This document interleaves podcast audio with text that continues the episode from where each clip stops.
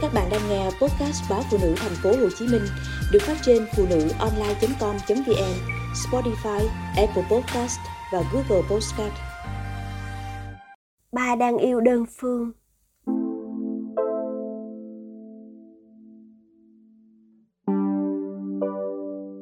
Hai chị em tôi đều lấy chồng xa. Cuộc điện thoại thăm hỏi nào ba cũng luôn trả lời. Ba ổn mà con, kể cả lần nằm viện cả tuần vì cú đụng xe, khiến mùa hè năm đó tôi về thăm bị một trận xối xả của bà Thanh, vợ ông bảo vệ chung cư. Trời đất ơi, ông già nằm viện chẳng khác gì mồ côi, con cái gì mà lơ là quá. Rủi hóa may, đó thành ra là dịp để tôi làm quen với bà Thanh và trao đổi số điện thoại để ba cháu lỡ có gì thì nhờ bác báo tin kịp lúc cái tính mau miệng của bà Thanh giúp tôi biết mỗi ngày của ba ra sao. Ờ, sáng nay ông già lại đi làm trễ, mà không phải tại say rượu đâu. Tại khuya qua có trận bóng đá hay quá thôi. Nhưng mà chiều nay coi chừng là lý túy à nghe. Nghe đâu ông già cá độ chấp nửa trái mà vẫn thắng. Thông tin khiến tôi vội điện thoại ngay cho ba. Chiều nay ba hãy mua mồi đem về nhà, chứ đừng ra quán. Ba gắt lên, hơn chục năm nay, ba có gây điều tiếng gì đâu mà nay sợ ba ra quán là sao? Lúc nào cũng vậy.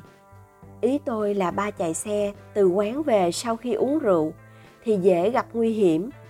Còn ba thì ba lái qua chuyện từ ngày má mất. Ba sống một mình lo cho con cái. Đến nay vẫn một mình. Ba quá biết đó là điểm yếu của chị em tôi. Vì ba đã hy sinh hạnh phúc riêng tư nên chị em tôi không thể mạnh miệng cằn nhằn, can ngăn chuyện ba rượu chè, cá độ và cả bài bạc nữa.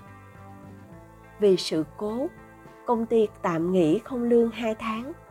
Tôi biến nỗi buồn thất nghiệp thành niềm vui về thăm ba được dài ngày. Và cũng để biết chuyện tình của ba tới đâu. Từ tháng trước, bà Thanh điện thoại thì thào. Nói nghe nè, dạo này ông già diện lắm nghe bữa thấy mặc hoài cái áo bạc màu, nói bỏ đi mà đâu chịu nghe. Nay thì sơ mi hộp đóng thùng đàng hoàng. À mà cạo sạch bộ râu rồi. Bà thanh cười rút rít. Từ nay không kêu ông già nữa, mà phải kêu ông trẻ mới đúng. Tôi hồi hộp hỏi, mà người ta có chịu ba cháu không? Chưa biết, mới chuyển tới trọ hai tháng nay. Giấy tạm trú ghi ly hôn. Có hai đứa con, một trai, một gái tuổi 13, 15, ngoan lắm. Đi lên đi xuống cầu thang gặp người lớn là cúi chào. Bà Thanh lại cười rút rít. Dạo này sáng nào cũng dậy sớm, ngồi đọc báo ở phòng bảo vệ đợi hai đứa nhỏ ôm cặp đi học ngang qua. Nhìn theo con người ta mà mơ tưởng. Rổ rá cặp lại thì quan trọng nhất là những đứa con. Nghe nói con người ta ngoan là mừng. Tôi điện thoại cho em gái ba mình yêu rồi đó. Em gái tôi vui mừng la lớn. Chúc ba hạnh phúc. Đúng như bà thanh nói, sáng nào ba cũng dậy sớm, xuống phòng bảo vệ ngồi với cái cớ đọc báo. Tôi bưng hai ly cà phê tới ngồi gần ba.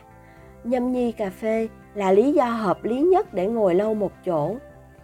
Và tôi nhận ra, ba chờ cô ấy đi ngang qua thì đúng hơn. Cầm cái túi vải màu kem in hình trái táo cắn dở, tóc tém, quần jean lửng và áo thun suông cô đi qua phòng bảo vệ với nụ cười chào tươi mát. Mùi thơm hoa oải hương phản phất, ngay cả khi cô đã khuất sau lối rẽ. Có khi cô vừa đi, vừa nói chuyện điện thoại, lời chào, hello, how are you? Khiến tôi chỉ biết lặng nhìn ba. Nhìn cô không phải dạng người thích lòe thiên hạ bằng cách xen kẽ tiếng Tây, tiếng ta. Dễ nhận ra là ba tôi không xứng với cô. Cho dù sự chăm chỉ cạo râu và ngọn gió tình yêu giúp ba trẻ hơn và ánh mắt ba long lanh hơn. Tôi xót xa, những muốn nói thôi đi ba, đừng mất thời gian cho điều không thể. Nhưng rồi tôi nín lặng, không phải vì hy vọng điều gì kỳ diệu tôi rất biết điều kỳ diệu hiếm hoi và mong manh nhường nào. Chỉ là tôi đang tự hỏi, yêu đơn phương có được gọi là hạnh phúc không?